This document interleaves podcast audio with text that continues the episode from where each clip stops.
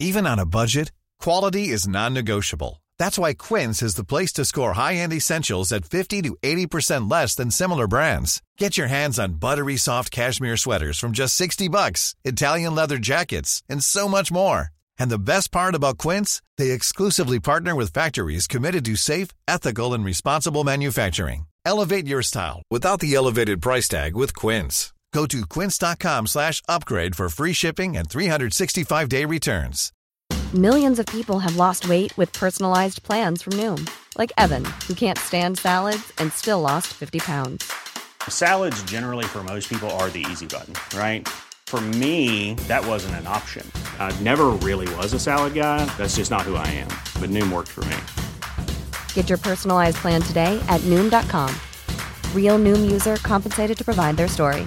In four weeks, the typical new user can expect to lose one to two pounds per week. Individual results may vary.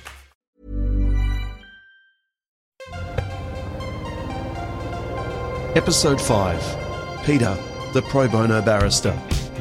So far in the story of Peter Lavac, the Lambo lawyer, we've heard of his complete love for himself. We've heard stories of bravery, of taking down crims in court, and most of those stories paint a picture of Peter in a certain light. He's a good old fashioned narcissist. It's not a dirty word to Peter. Why do you think people call you a narcissist? Because I am. How do you respond when they call you that? I take it as a compliment. I don't see anything particularly sinister or evil in being a narcissist. In this episode, you'll see a different side to our Lambo lawyer. A side that shows that although he cares about himself, he really does care about others. He does it in his own way. It's not conventional, but then again, there's not much about the Lambo lawyer that is. When Scott Westbrook ordered her parents to chase me down on the highway and bring me home because she wanted to meet me, after we, um, after all that happened, I invited them to my beach house at the Bay of Fires for drinks, and I took them all for a ride in a Lamborghini, and we really clicked straight away. And, and mum and dad are lovely people. Let me push pause there for a second. We'll get back to how Peter helped the Westbrook family in the face of tragedy and injustice after the death of their daughter Eden later in this episode. But before we do, let's talk with Eden's mum, Amanda, about their other daughter, Sky. Sky and her legal classmates have developed a fascination, you could say, with Peter, and that ultimately resulted in them chasing Peter through the streets of Tasmania in his yellow Lamborghini.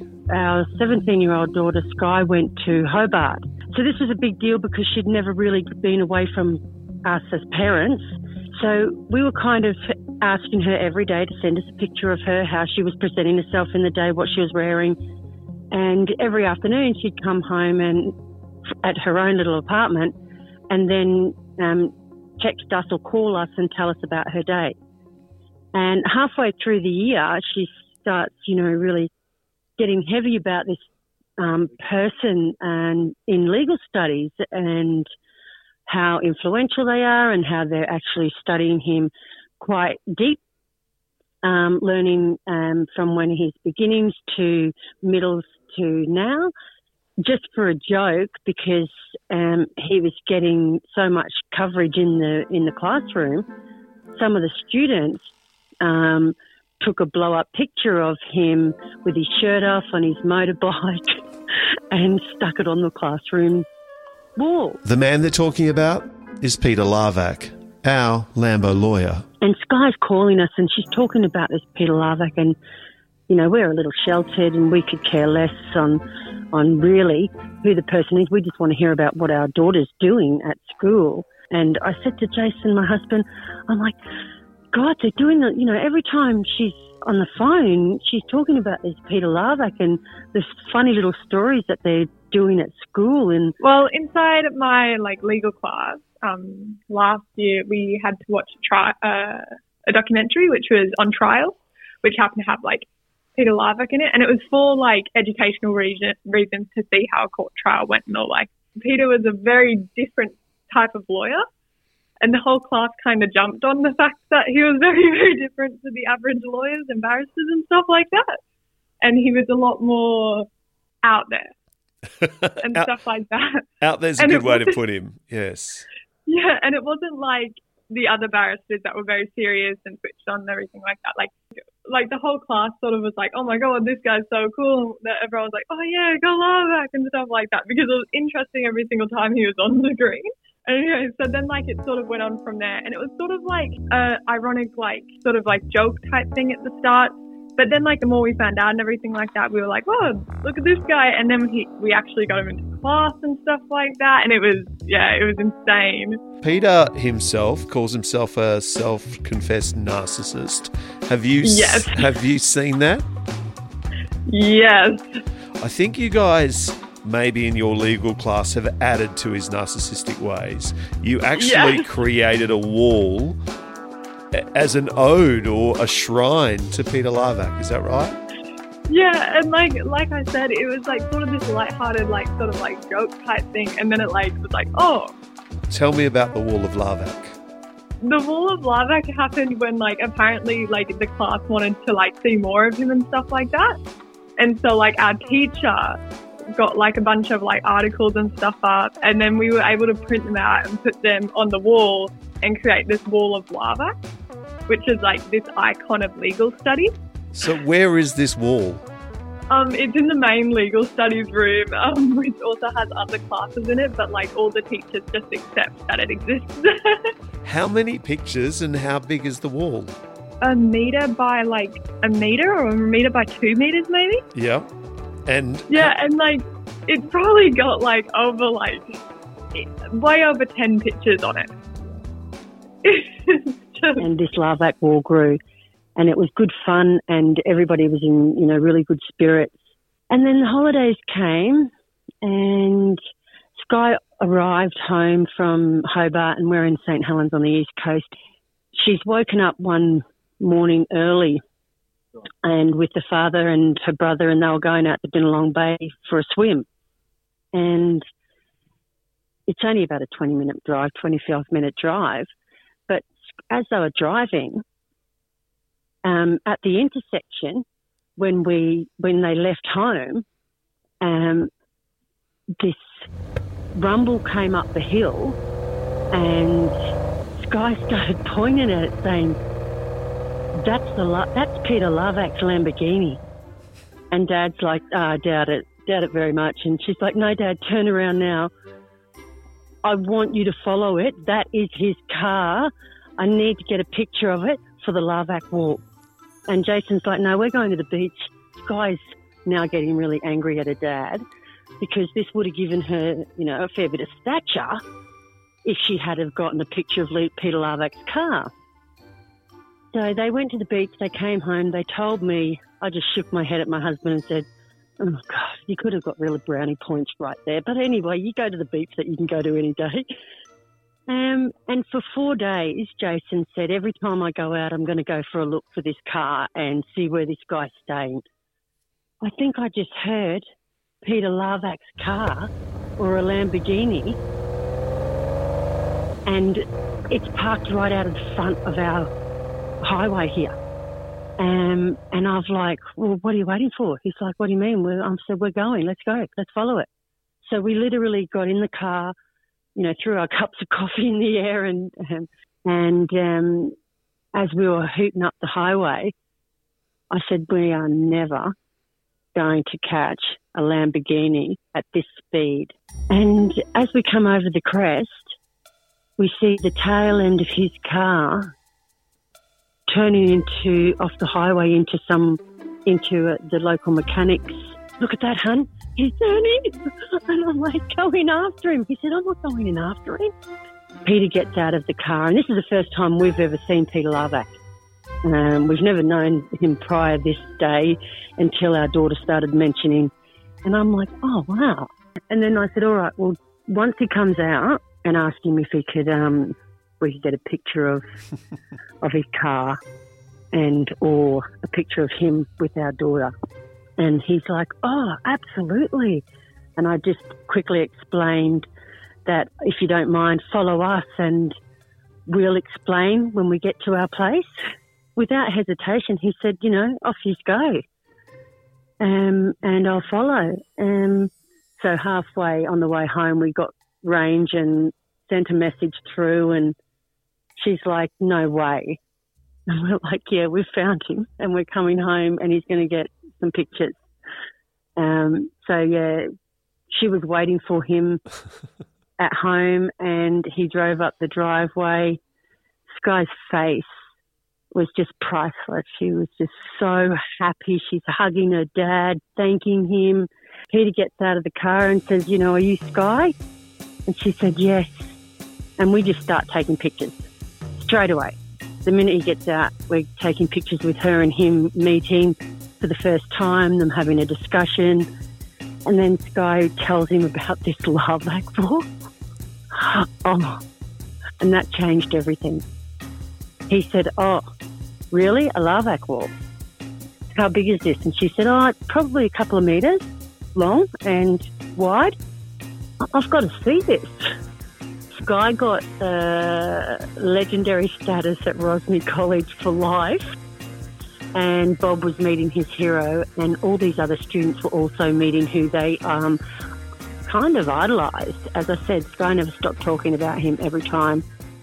Sky and her classmates are massive Lambo lawyer fans.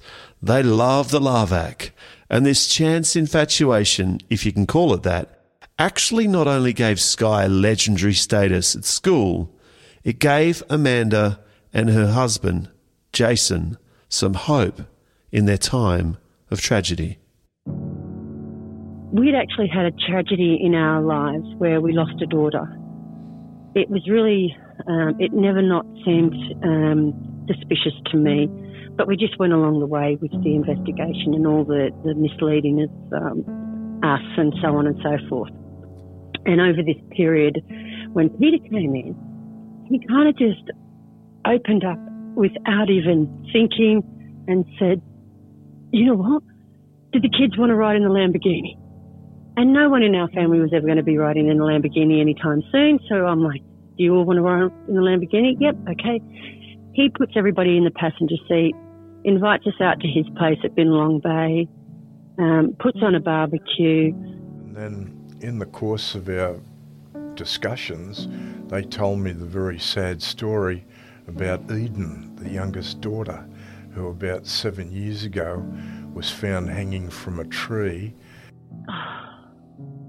Um, Eden had communication with somebody that we weren't 100% clear on. She was quite possessive with her telephone um, at this stage, and she was sending pictures to this person, and they were pursuing her. And on this night, she'd said to me earlier that afternoon that you know she'd had a rough day, and people were calling her terrible names, and she thinks because this um, photo was leaked out, and she wanted me to know about it and what she should do about it, and she sort of threw the phone in after having a shower and said, you know, good night. Um, I'm going to bed. And then a text came through and I read it and they said, it said, oh, sorry, I could, there's something wrong with my phone. I can't send a photo back. And I said that to Eden. And she grabbed the phone, looked at it, and, you know, threw it back down on the bed, quite upset and sort of talked to her sister and then went outside and sat in the car. And I thought, oh, you know what? She went to the bathroom. I didn't know where she'd gone actually because I was continuing reading um, to the younger ones and I just thought she'd come back in. And when she didn't return within, you know, 20 minutes, half an hour, my husband and Hunter went outside and she wasn't there. They said, oh, look, we're going to go and look for her. So um, we said, you know, I'll wait here with the youngest two, and you guys go out have a look for her. Just you know, do a few laps of the um, street and all the places that we know where we go as a family.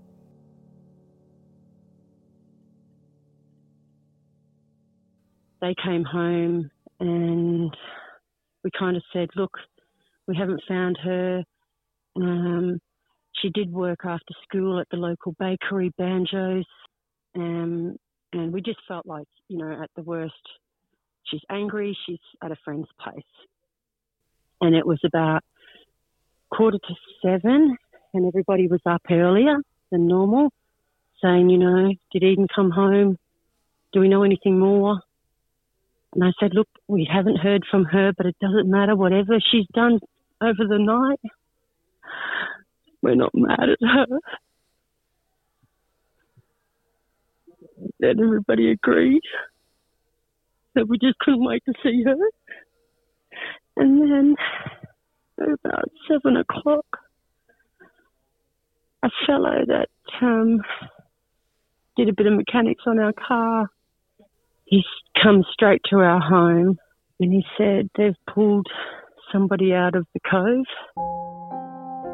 They've drowned, I think, and it might be Ian. So I just said, I'm going. Everybody just do whatever it takes to get whatever you need this morning to get to school if that's where you're going. I'll call you all when I get there. And I drove straight there. And as I was driving to the wharf, I thought she was standing. And I thought, oh, good. They've revived her and she's okay. So I parked the car at the wharf and I walked across the road and up onto the park and she was hanging there dead. And I said to the officer, Clint, you cut her down right now. And he said, I can't cut her down. There's suspicious circumstances and we're waiting for the coroner. Come from Launceston. I said, well, you need to cover her because I can see her from the road as I was driving up here. And he said, oh, we can't touch her. So I said, all right, well, I'm not going anywhere until the coroner comes here. And surely you can go to the police station or Mitre 10 and get some sort of up or something to cover her. And there was another police officer on the rock crying. And I just thought, what are you doing standing there? Why aren't you stopping the people from walking past and driving past? The cops had totally fucked this up. Pardon my expression, my language. Uh, number one, when the mum and dad were told about what had happened, they took them down to the scene of the death and they left Eden's body hanging in the tree for several hours. They made no attempt to cut her down or cover her with a blanket. So she was on full view to passersby going past who were taking pictures with their mobile phones. School kids were going past in school buses who saw her, this lifeless body of this young child hanging from the tree. Then my husband came as, as, he got out of the car. I just said, Jason, just look at me, honey.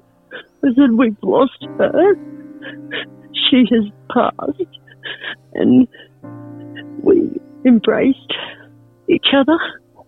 And he let out a bit of a sound that I won't ever forget. And then the police officer came over and got him. Jason followed him to where he was standing, and Eden was strung up right behind him. And my husband said, Oh my God, she's hung. And he literally just fell into the ground. And Porter just walked away. And I had to come pick up my husband. The dickhead cop who was asking Jason questions about this was asking Jason questions in front of his dead girl's body.